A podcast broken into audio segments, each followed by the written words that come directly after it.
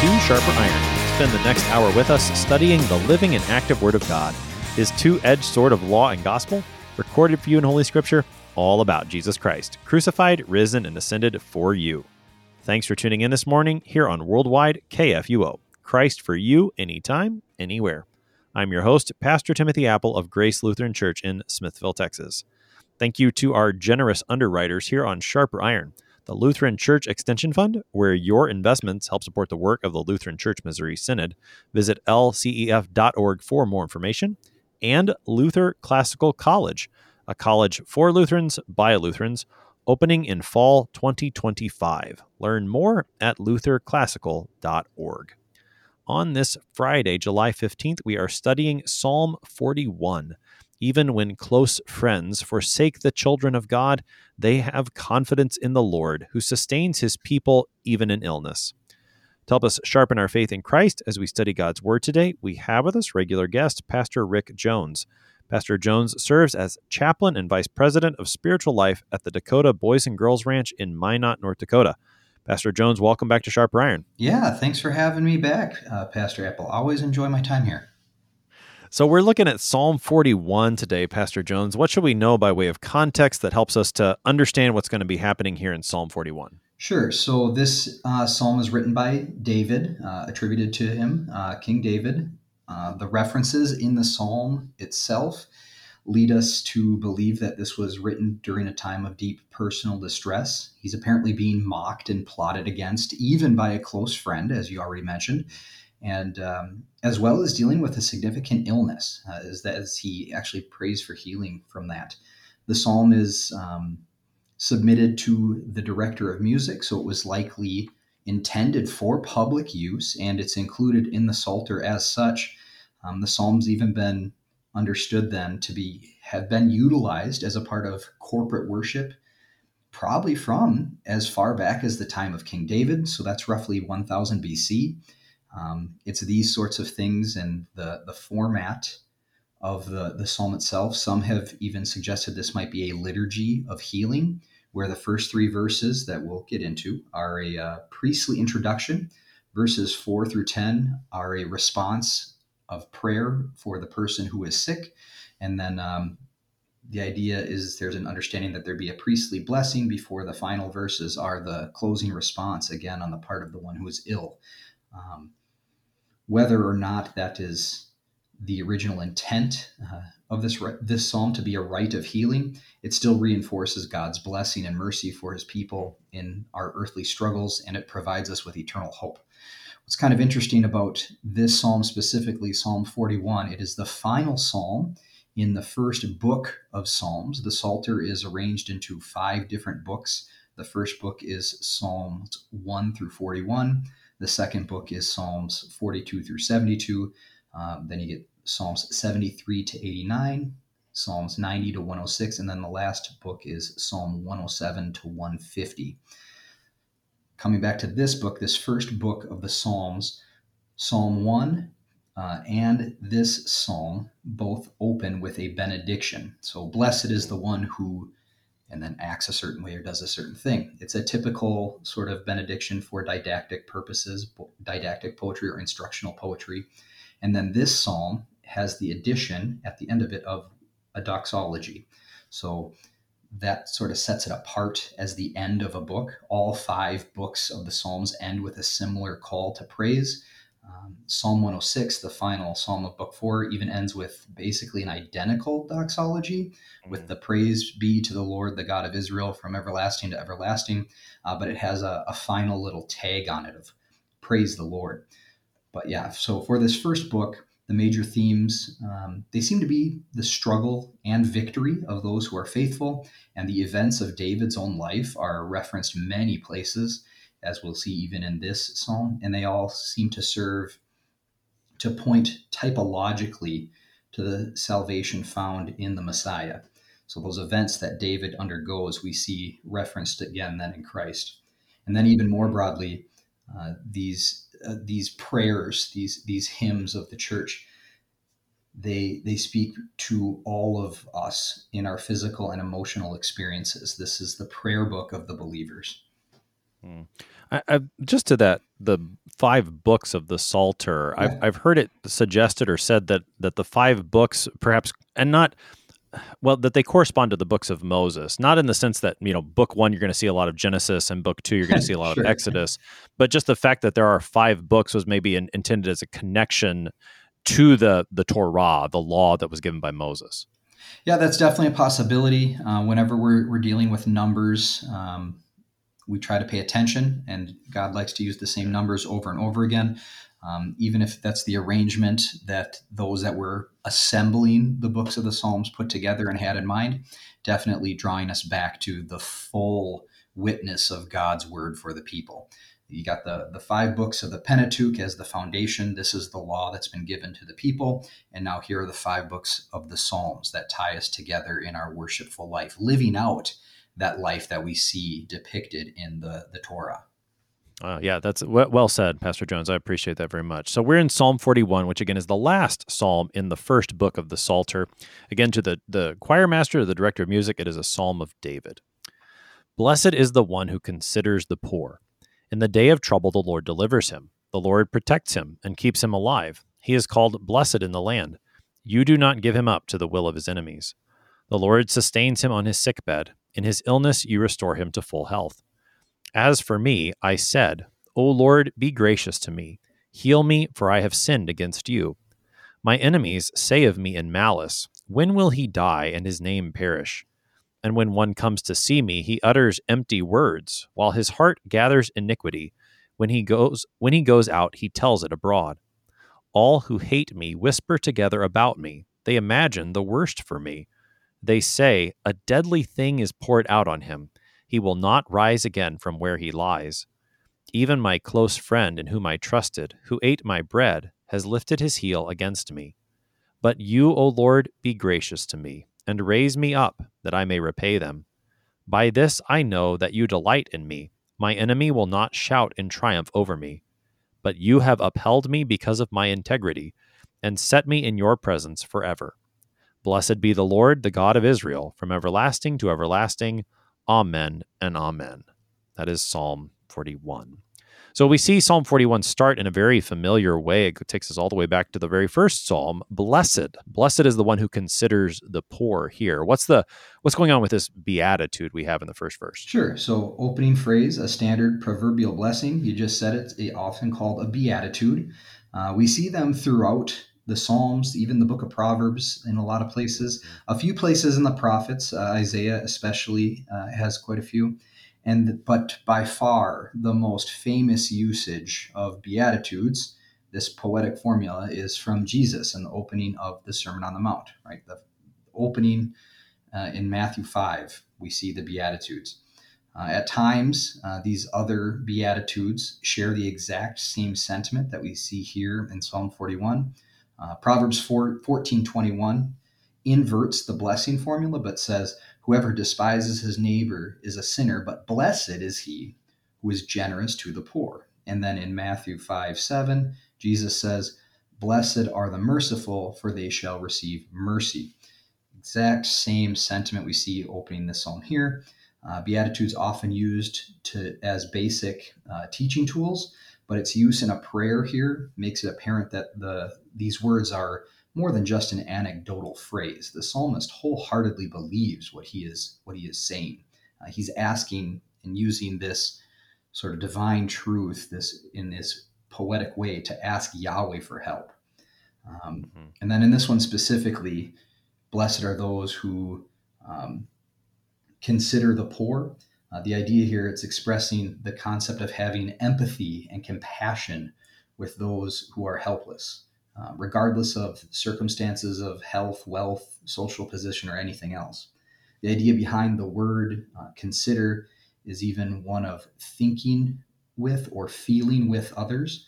And the word that often gets translated as poor uh, sometimes also is translated as weak, but really probably a, a better, broader understanding is anybody not having the ability to care for themselves, uh, whether that, again that is either financially or physically.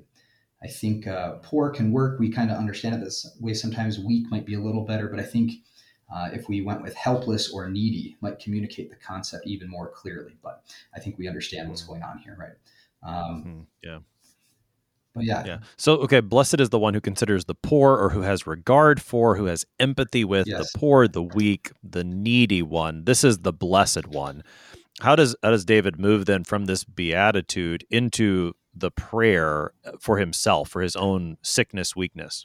Yeah, so when he states the Lord will deliver them, it's more than just a request for deliverance, right? It's it's clear statement of conviction and trust that the Lord cares for faithful people, whether it is uh, personal conviction uh, or more proverbial wisdom is non-consequential, as both are simultaneously true.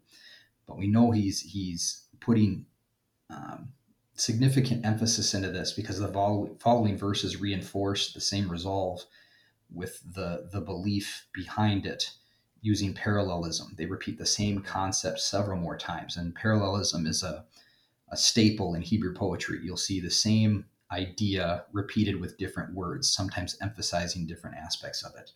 Some scholars, uh, including uh, Dr. Timothy Saleska, who I know you've, you've had on, uh, have noted the style of the psalm here suggests urgency on the part of the writer. So, urgency on King David. He's definitely getting into something personal as he writes this with the word choices and how quick frequently the verbs appear. Uh, and this very well may be true, um, but even the content of the psalm starts to communicate urgency as we quickly move from just that opening idea of God, you bless those who are merciful, to now an urgent request for mercy and restoration from an immediately distressing situation. Hmm, hmm. So, I mean, just looking at the way that the psalm opens with this blessing and then moving into the way David prays, it, it seems like the reason the one who considers the poor, just to use the ESV translation, Sure. the reason he's blessed is because his his life is is modeled after the the character of the Lord. I mean, the the one who considers the poor first and foremost is the Lord. And then the one who whose life, you know, is is shaped by the Lord is similarly blessed because he is being shaped by the Lord in the way that he considers the the poor and just like the Lord does. Right, right. So the idea of the Lord granting mercy to those who are merciful, um, it, it should be understood not as like a religious quid pro quo sort of arrangement. It's it's instead it's someone who has received the incredible mercy and grace of God cannot help but likewise show that mercy and grace to others. Now, we don't act lovingly so that we can earn God's love in return. Rather, God's action is first, and then our outward actions and demeanor towards others is the result. The blessings we distribute are the response to the blessings that we have already received. And this is how we typically approach Jesus' teaching about forgiveness at the close of the Lord's Prayer. And since we've already talked about the Sermon on the Mount, let's get a little more of it, right? Where Jesus says, uh, For if you forgive others their trespasses, your heavenly Father will also forgive you. But if you do not forgive others their trespasses, neither will your Father forgive your trespasses. God's forgiveness is not conditional. Instead, it is uh, our forgiving or lack thereof that is demonstrative of our faith. So we don't we don't act in a certain way so that God will do that towards us. It's the opposite, right? God has already bestowed this on us, and so now our lives reflect that very same grace. As you said, the Lord is the one who shows mercy to the helpless. If we are the Lord's people, then our lives will do the same. Mm, yeah, yeah, and and in particular, again, to those yeah to those who are helpless. The Yeah. and we're going to see how as the psalm moves forward, particularly when David starts speaking about those who are against him. Mhm. You know, th- there are those who don't share that character of the Lord in their as they set themselves against the Lord. They also set themselves against the weak ones, whom the Lord provides care for. They they show themselves to be the opposite. Yeah. David here is, is praying in hope for the you know for the people of this maybe sounds a little corny, but for the people of God to stick together, that you know that they would they would support each other in their weaknesses, in their neediness, just as the Lord came and showed mercy to them. So now the the church is called to show mercy to each other Mhm. and, and and of course to the world outside. But I mean, David here is is going to speak about his own friends who who you know were close friends who didn't model this character of the Lord toward them, and that's kind of that's what's going on. And and in particular, in the case of, of an illness or a sickness, we start to see that language come up in, in verse 3 mm-hmm. as the ESV translates it, the Lord sustains him on his sick bed. What's the, the imagery, the situation in David's life we start to see in verse 3? Yeah, so he's definitely going through some kind of illness, um, a sick bed, I think we all understand. And then the second half of that verse, uh, restore, restores them from their bed of illness. Um, it's sort of a weird idiom in, in Hebrew a more literal translation might be uh, you change their whole bed or you change their bed completely. We don't know exactly what the meaning is, um, but I think we can get a similar idea to changing the linens on someone's bed. Doing so after someone is ill is, is a nice service. Uh, or even having your bed sheets changed during a prolonged illness, it, it, provides a little bit of relief. It's, it's a nice um, it's a nice feeling, right? It's a, a, nice respite from what you've been going through. So, whatever the, the true exact meaning of this idiom is, I think we clearly understand it as loving service that Yahweh is providing for his people. And yeah, as you, you, you kind of alluded to, David needs that right now, but he's not getting it from even the people that you would expect to be offering it to him. That's right. And so and, and so naturally he does turn to the Lord in prayer yes. in this moment which is which is really where verse 4 takes us. He has been praying all along. You know you have that one line in verse 2 you you o mm-hmm. lord do not give him up to the will of his enemies. Now in, in verse 4 he recounts the prayer and, and, there's an interesting well maybe it shouldn't it shouldn't surprise us too much but perhaps we we're caught off guard slightly by it where david's prayer is o lord be gracious to me. Heal me for i have sinned against you david yeah. is is connecting his illness with a sin, which eh, that's maybe where we start to wait. Wait a second, what, David? So let, let's talk about this, Pastor Jones. Yeah, we a, a lot can be said about that. Um, but as you were kind of saying, the psalm shifts tonally. Um, he's now addressing uh, Yahweh personally and individually. Have mercy on me, heal me. I have sinned against you. There's a lot we can say about that connection between sin and health. What we can't say is that every illness is the result of a specific sin. However, we do know that sin, as the general brokenness of the world, is the source of all illness, all disease, all toil, all struggle, and ultimately death. And of course, um, we also have to understand that all choices have consequences, and some of them may very well be illness.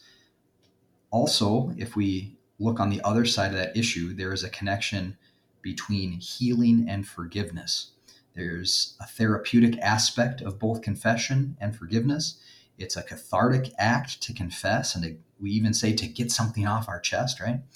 Likewise, the idea of forgiveness is connected to that idea of release.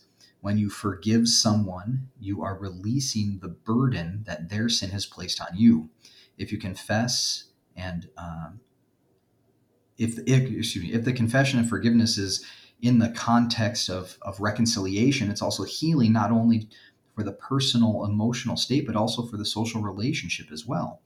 Um, here we sort of see David acknowledging, you know, I have sinned. We, we don't see him saying, you know, a specific sin caused this illness, but he does understand that by being forgiven, he will receive some aspect of healing from God. Um, forgiveness has this incredible power for healing. I mean, I've been blessed to see all of these various aspects of healing in my work at Dakota Boys and Girls Ranch. Youth who have carried incredible burdens find incredible relief when they give or receive forgiveness. And we're talking about being able to move on from things like uh, uh abuse and neglect and, and even worse things. There is healing to be had with forgiveness. And so the idea that David is connecting his need for healing with his sin is showing he understands the total way in which God cares for his people. It's not just physical, it's emotional and spiritual as well. Hmm. So, I mean, with with David's prayer, particularly the second line of verse four, "Heal me, for I have sinned against you." Yeah. I think, I mean, there's maybe a couple of ways where we could go wrong on this. Uh, one, sure. you, I think you've mentioned is this idea of a of a one to one correspondence I sinned with X and so I got sick with Y yeah, or something yeah. like that. I mean, well, what what what can be the danger if that's the move we make right away but then um, we don't want to go too far and, and, completely leave out the possibility of praying this prayer too i mean so like right. how do we it, it, seems like there's uh you know uh, two sides to fall off on help help us to to see where the sides are and, and stay in the middle yeah so the, the danger can be you know you immediately associate uh, every sickness with a specific sin and so you're not going to apply the proper gospel by giving them the help that they need and they, they don't receive what they actually need to get better. Uh, likewise if you go the opposite direction um, and and don't understand the source of, of the sickness and immediately say oh it can't possibly be because of a, a sinful choice then you're missing the opportunity for law to do its job so that the gospel can heal this person and so, again, as most things do, it comes back to proper application of law and gospel. We have to know what the person needs uh, in order to provide the healing that God wants to offer.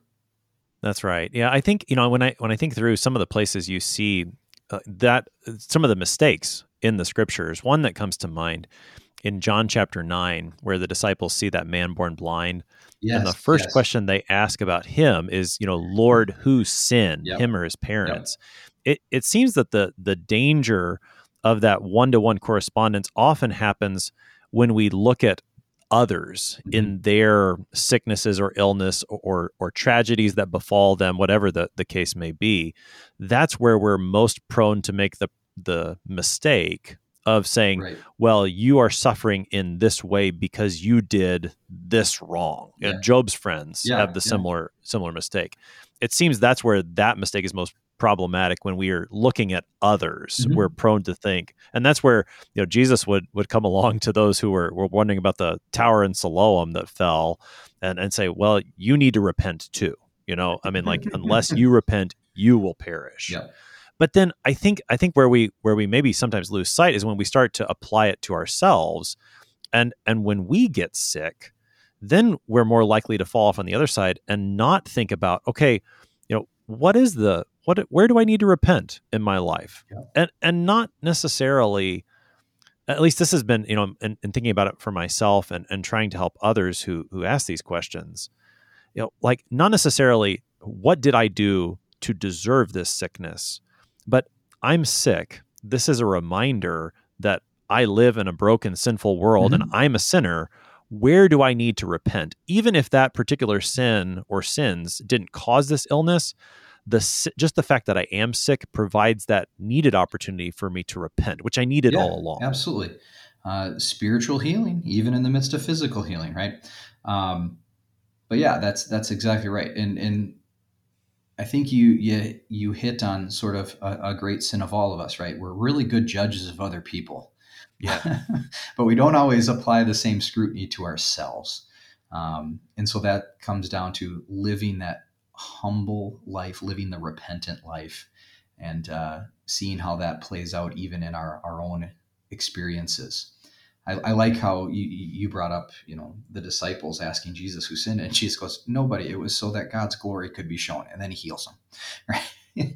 That's right. This is this is what this is for, regardless of the the the specific source of of the illness, whether it is a, a specific sin or not um, forgiveness is to be to be had and provides what is needed mm, yeah and I, I also appreciate the way you've connected both forgiveness and and physical healing. Yep. and i you know maybe in in our world today that kind of like wait say what? You know physical healing and forgiveness? Because uh, we we do often think in a very scientific way in our world today and and that's not always bad but sometimes it does i think blind us to the reality that god is behind all of this healing. And and we shouldn't be too quick to dismiss the the physical realities that are given to us when there is forgiveness. My yeah. when I when I think of that, I always think of of Psalm 32 in particular, which we didn't cover here on Sharper Iron this time around through the Psalms. But there, you know, David talks about when he didn't confess his own sin, mm-hmm. how there were actually physical effects. Yeah. And and it wasn't until he stopped covering his own sin and let the Lord be the one to cover it that he he felt and he actually had a a physical relief. Uh, you know, I, I don't think we should be too quick to dismiss the physical realities. And there's a uh, there's a good reminder of this in, in many of our churches. If, if you're following the, the Lutheran service book, the blessing that's given or the dismissal that's given after Holy Communion is, you know, the, the body and blood of our Lord Jesus Christ strengthen and preserve you in body and soul yeah. to life everlasting. That the the gifts of forgiveness found in the Lord's Supper actually do have I mean, certainly primarily are for the forgiveness of sins. But man, where there's forgiveness of sins, there's life and salvation. All the good things come, yeah. and that includes physical benefits. Yeah. Oh, absolutely. And that's actually not um, discounted from the scientific perspective either. There's countless studies out there that show there are physical benefits to having a, a healthy religious life, a healthy spiritual life. That's a part of what we do here at Dakota Boys and Girls Ranch for our at risk youth. We provide some of that emotional and spiritual healing. And we see physical results. They, they, mm. there's, there's lots of physical benefits. Whether it's as simple as lower blood pressure, you know, or statistics will show a longer lifespan. Um, but the resiliency that comes with having that healthy uh, spiritual side adds so much benefit to us. Yeah, yeah. So, all the more reason to take David's prayer upon our lips when we are sick, to examine our lives, to repent as necessary, and to wait and long for the Lord's healing, both physically and spiritually. You're listening to Sharper Iron here on KFUO. We're looking at Psalm 41 with Pastor Rick Jones. We need to take a short break, but we'll be right back. Please stick around.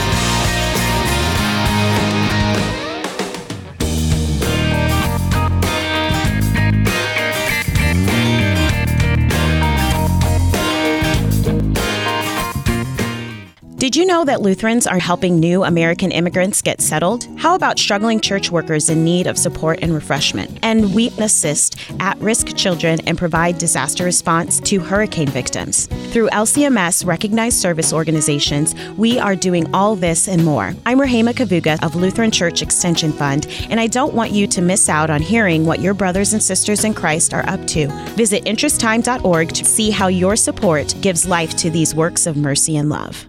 What do you think of when you hear the word college? Expensive? Liberal? Woke?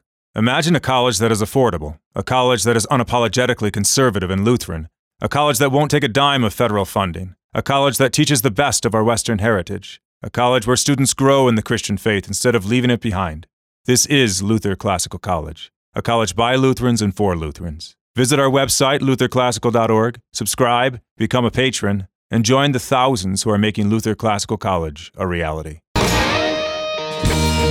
Welcome back to Sharper Iron. It is Friday, July 15th. We are studying Psalm 41 with Pastor Rick Jones. He serves as chaplain and vice president of spiritual life at the Dakota Boys and Girls Ranch in Minot, North Dakota. Pastor Jones, as we left off after the or before the break, we stopped in verse four where David prays, "Heal me, for I have sinned against you." So we we see his sickness. And then he comes back to a topic that you, you see him hinting at in the first part of the psalm. Mm-hmm.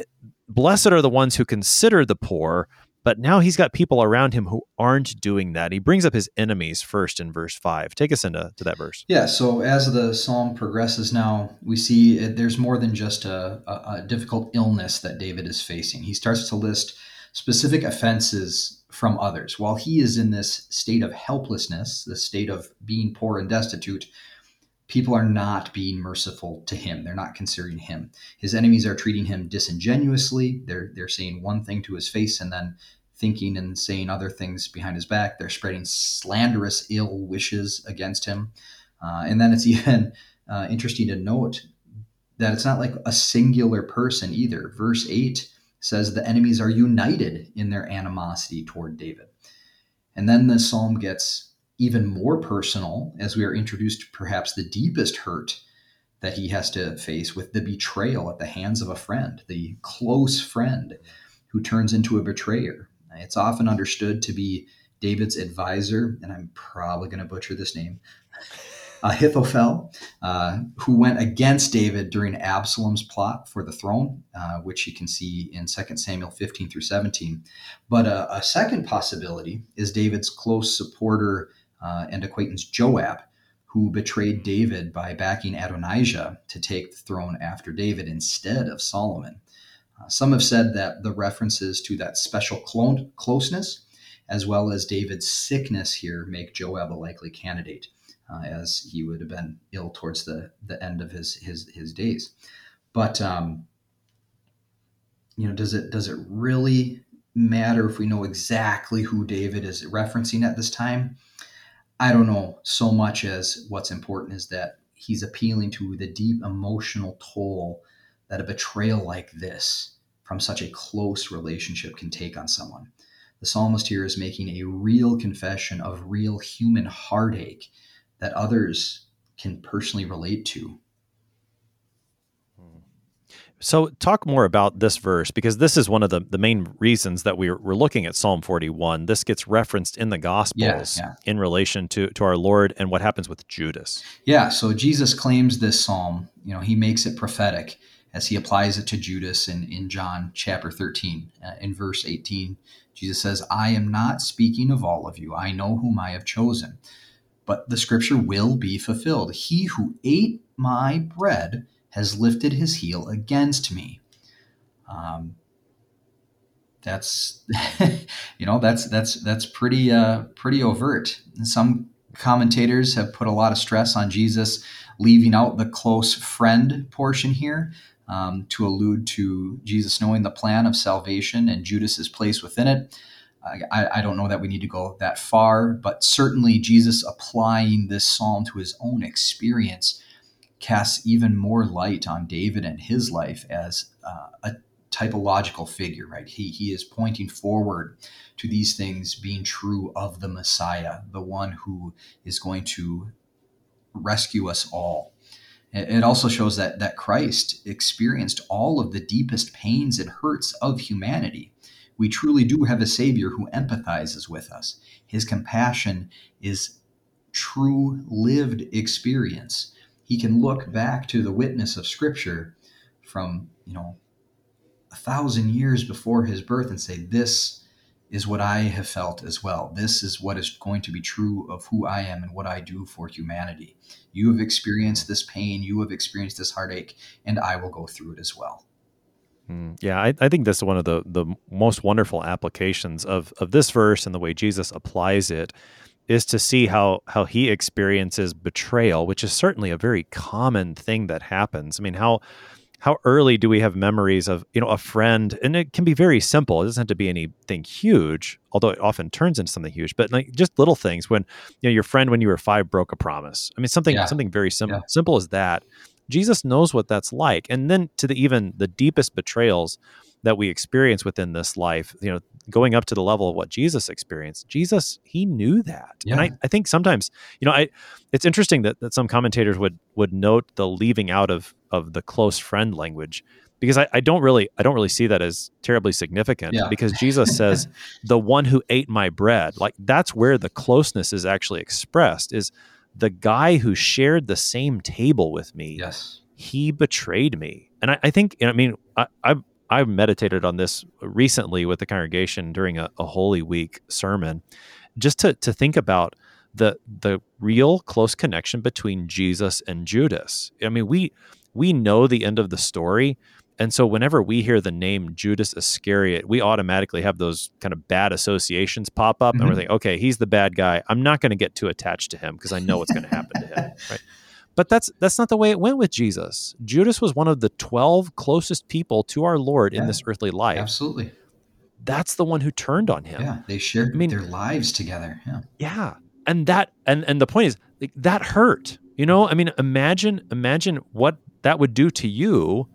That's what it did to our Lord. He knows what that's like. And that again, that should provide such great comfort to know that our Lord can can you know, he can consider the poor because he went through that himself. Yes, he became the poorest of us all. Yeah. Yeah. So I mean, and again, just to to meditate upon that and ponder that, I think we find great blessing. Don't don't shy away from you know letting the Lord's human emotions shine through, mm-hmm.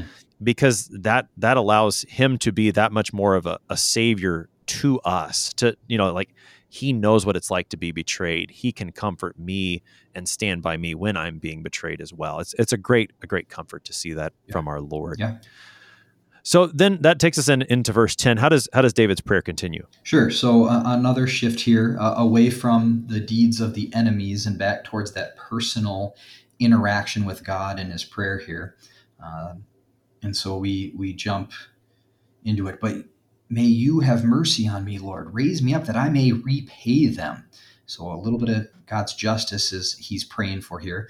But what's interesting, um, actually, what's beautiful here is the the phrase that it gets translated as repay them comes from the word shalem. And earlier, the phrase translated as close friend, um, and sometimes even best friend, it's more literally a man of my peace, because the word for peace is shalom. So here, with a little wordplay, the psalm shows the concepts of peace and justice are not just poetically connected, but phonetically connected. So, a beautiful bit of hmm. poetry here on the part of David. And this connection, I, I think we can even take to a full acknowledgement of, of God's nature. There is peace in divine justice. He is the he embodies and provides that balance. As a world, or as our world lives, excuse me, uh, as our world and lives are so filled with unrest and injustice, so a lack of peace and a lack of justice, it takes godly intervention to set these things right. David is asking for that same thing. Um, and we know ultimately he will do so through the unfathomable act of injustice when the only one without sin is sacrificed for the sins of each and every one of us. And as the prophet Isaiah has proclaimed, it is that, his punishment, that brings us peace peace with God, peace with our neighbor, and also peace with ourselves. So even in those deepest betrayals, we can find peace in the justice that God is going to provide. Hmm. Talk talk a little bit more about the peace that is there in God's justice. I like the way you've said that, but I think sometimes that, uh, and in particular in the way that it's expressed in David's prayer in the second half of verse 10. Yeah. Raise me up that I may repay them. Peace and God's justice. How does that go together with what we were talking about at the beginning, where you know it is the merciful who receive mercy? How mm-hmm. do those two things go together? Yeah. So uh, uh, uh, going back to the beginning, uh, you're merciful merciful to those that are helpless, um, those that cannot help themselves. There's there's a deep unfairness that we feel here, right? And that that puts us at ill peace, lack of peace. And so when we see the love of God, which is mercy, help those that are helpless, it is righting that injustice in, in our lives. And so here we see those that should be acting mercifully, providing peace for the helpless. They're doing the opposite. And so greater injustice is being exercised. If God heals David here, he's able to then be brought back to a place where justice can be served. And that is putting things right. That is making the making amends, making the remuneration, whether that is going to be physical, earthly justice, or however God sees it for justice in eternity. There is a peace that comes from knowing that things will be as they're supposed to be. Justice will be served. Things will be put right. Amends will be made. Reconciliation will happen, or there will be consequences for actions, right? This all helps us feel better. There's a peace in knowing that things are put back to a level field. Hmm. Yeah, and, and as you said, the way the place where we see all of this come together, the justice, the mercy, happens on the cross, where, yes. where God Himself receives the justice that our sins deserved, so that we would have, so that we would have His mercy, and and to recognize that sometimes you know the the answer to the prayer that David offers here about this divine justice coming is that sometimes the Lord converts the enemies yeah. to Himself. Yeah, absolutely. You know, I mean, and, and how often does that happen? Like Saul is a great example. Yeah. Yeah. So take us into the, the last part of, of the prayer of Psalm 41 itself, verses 11 and 12, and then we'll talk a little bit about the doxology in verse 13 after that. Yeah. So as the prayer starts to come to a close, we see another shift. The psalmist now is confident and he is able to declare that the Lord has answered all of his requests. He trusts God's deliverance is already his. It is faith in God's character as the living and steadfast Lord who alone has the power to provide the needed salvation. Here, as in many other Psalms, we get the impression that the very act of praying this psalm has granted the help that was being requested in the first place. Um, I also think of Psalm 51, right, when David's laying out this repentant heart. He's broken in every way, and he lays it out there. But by the end of the psalm, he is re- he is jubilant. He's rejoicing, knowing that he has that forgiveness already. We see that get the same sort of effect here. The psalmist knows that uh, Yahweh is able to save him. He knows it is Yahweh's will to bless and protect his people. He knows Yahweh is faithful in all promises, and this allows David to confidently pray this last section he looks to God's action in granting the requests in the prayers as a foregone conclusion. These statements are not apprehensive. If you do this, then I will know you are faithful. No, these are prayers of a comforted and confident heart, trusting the Lord to continue to provide all he has promised to his faithful people from the very beginning of the covenant. Uh, and we then kind of connect this to the very final phrase before we get to the doxology. Uh, he he he brings about his uh, a statement about his integrity as uh, and as having a secure spot in the presence of God. And this again is not a conditional arrangement. The psalmist is not earning a place in God's grace because of his integrity, rather because God has provided his grace and promises uh, an eternal place of shelter and mercy. Those who are faithful live lives of integrity, proclaiming and demonstrating their faith in all that they do. Um, God is the one who has perfect integrity, and so his followers reflect that in their lives. Uh, this does not mean that uh, we won't have moments of failure or sin. Even in this very psalm, David acknowledges his sinfulness. But because of God's mercy, he can lay all of those failures bare at the, at the feet of the Lord, knowing that God will restore us and care for us and now in this life, as we're talking about illness here, but even more preciously, forever in his eternal kingdom.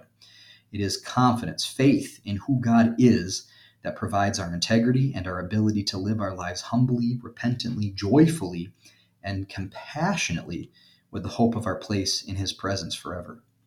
Mm, we've been studying the Psalms here in adult Bible class at, at Grace in Smithville. And, and verses like this, where David talks about his integrity, or his righteousness sometimes i think make us a little bit uncomfortable as you're saying. Yeah. But when we when we keep it in the full context of the the whole psalter and certainly all of scripture uh, what david's saying shouldn't surprise us too much. We, we've talked about this in, in several psalms previously with the word righteousness mm-hmm.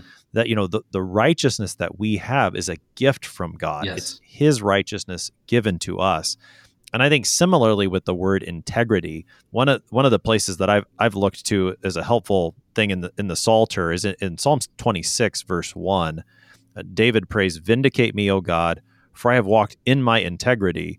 But then he explains what he means by that. And I have trusted in the Lord without wavering. So so yeah. David's integrity is founded in his trust in the Lord, uh, not in anything he's done. And I, I think it, you know, again, when we keep it in the full context of the Psalter, when David says, You've upheld me because of my integrity, it's not some character within David or, or some sort of you know good work that he has done, but that's a part of his full life of trust in the Lord who has preserved David even when he was poor and weak. Yes, yeah. Uh, yeah. It is it is faith that trusts in who God is that allows us to make these claims, right? It is his integrity that he is shown us that we reference in those things. Yeah.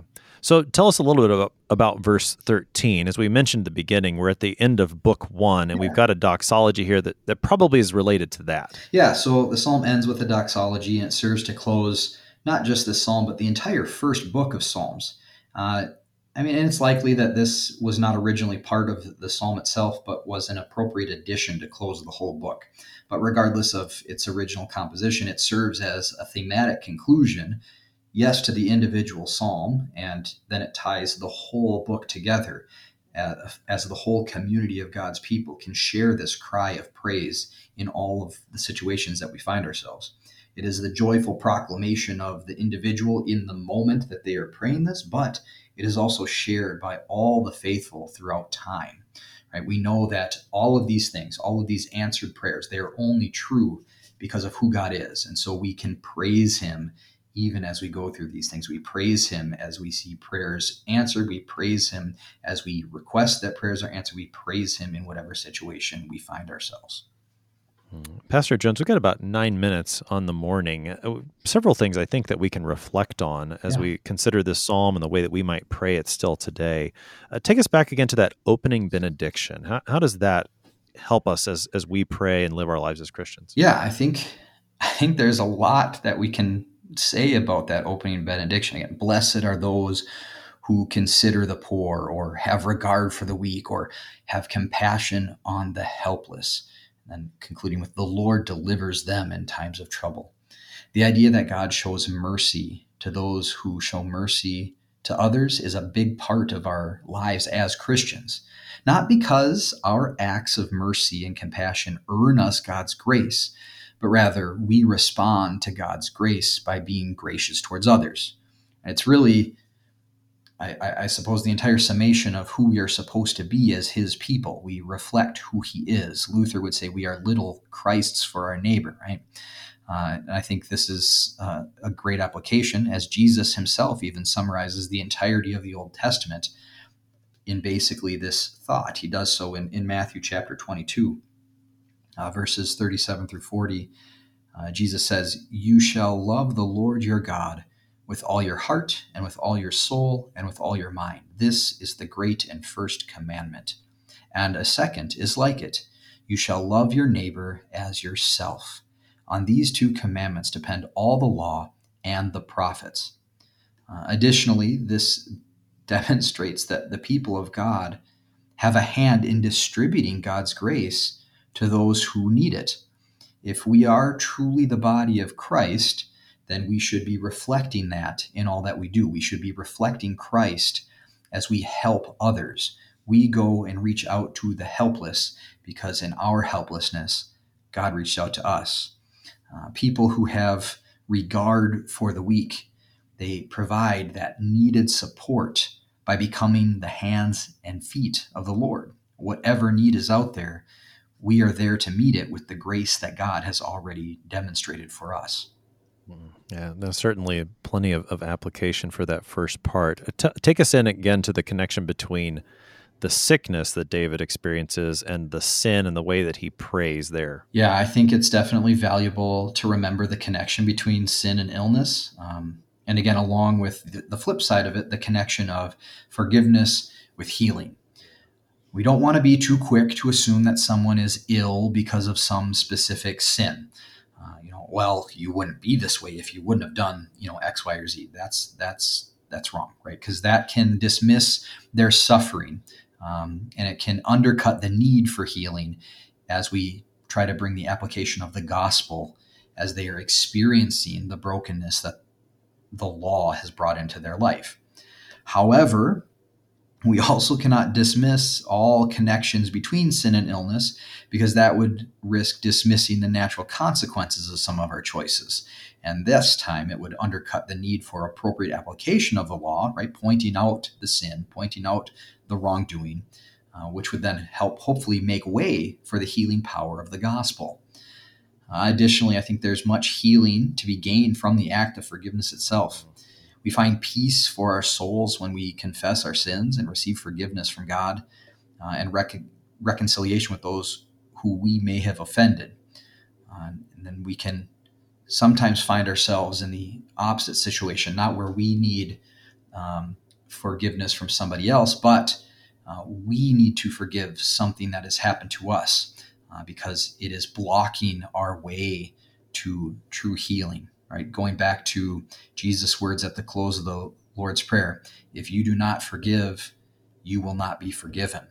It's not saying that God's grace is conditional. It's saying if you are not willing to forgive, then maybe you haven't really received the forgiveness that God offered because there's some unresolved burden that's hanging over you. Um, what we see if we're talking about therapy or, or uh, people dealing with big things in their lives. Uh, often you can't move forward to real healing if you have not forgiven the sins that others have committed against you. Uh, the idea of releasing that weight, releasing that burden.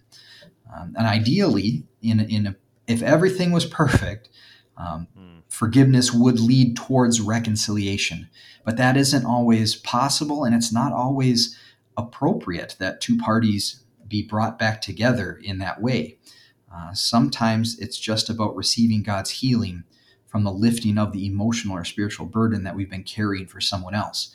Uh, to give a quick example, uh, dealing with somebody who's suffered abuse or neglect or, or, something even worse at the hands of somebody else, it's not necessarily appropriate to get a victim and an abuser in the same room and say, hey, you guys got to reconcile. Um, yeah. You, you get, instead, you have to bring the person who's been uh, victimized to a place where they can release the control that that sin has had in their life. That was somebody else's mistake. It was somebody else's sin. You shouldn't have to bear the burden for it. It shouldn't have to control your attitude or your well being or your thoughts. You release it, you forgive it.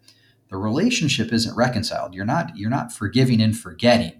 You're just forgiving. You're, you're not letting their burden be yours to carry anymore. And that mm. provides incredible healing, incredible liberation to move forward with a greater relationship with God and a greater well being in this life.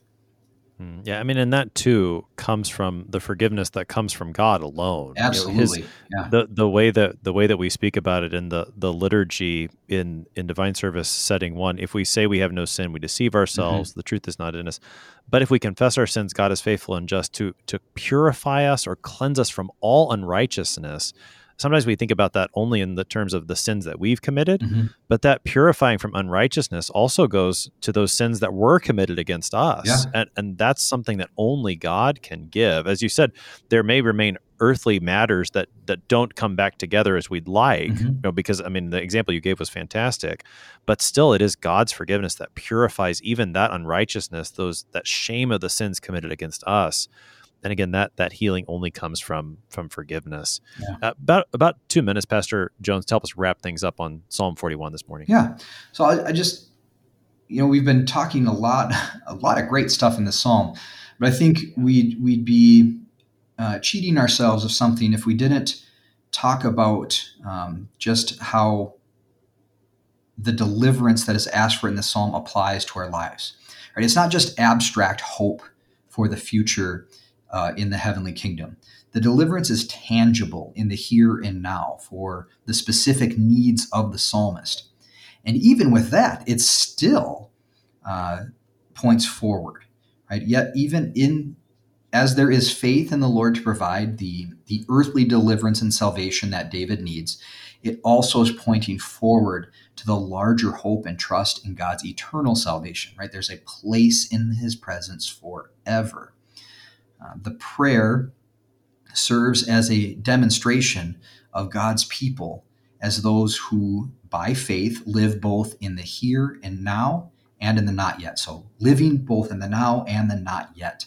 Salvation in all forms belongs only to the Lord and his people because he graciously pours it out on all of us so we can come to God with the specific struggles in our lives that we're experiencing here and now, and ultimately put our hope in Him that we already have a place in eternity. Both the now and the not yet have already been provided for us. We are victors now and later. Pastor Rick Jones is chaplain and vice president of spiritual life at the Dakota Boys and Girls Ranch in Minot, North Dakota, helping us today with Psalm 41. Pastor Jones, thanks for being our guest today. Absolutely. Always a joy to be here. The Lord considers the poor. He has looked upon us in our helplessness and has provided his rescue. Our Lord Jesus Christ knows precisely what it is that we go through. He bears us up in our weaknesses and he brings us to our heavenly home in him. I am your host here on Sharper Iron, Pastor Timothy Apple of Grace Lutheran Church in Smithville, Texas. Thanks for spending the morning with us.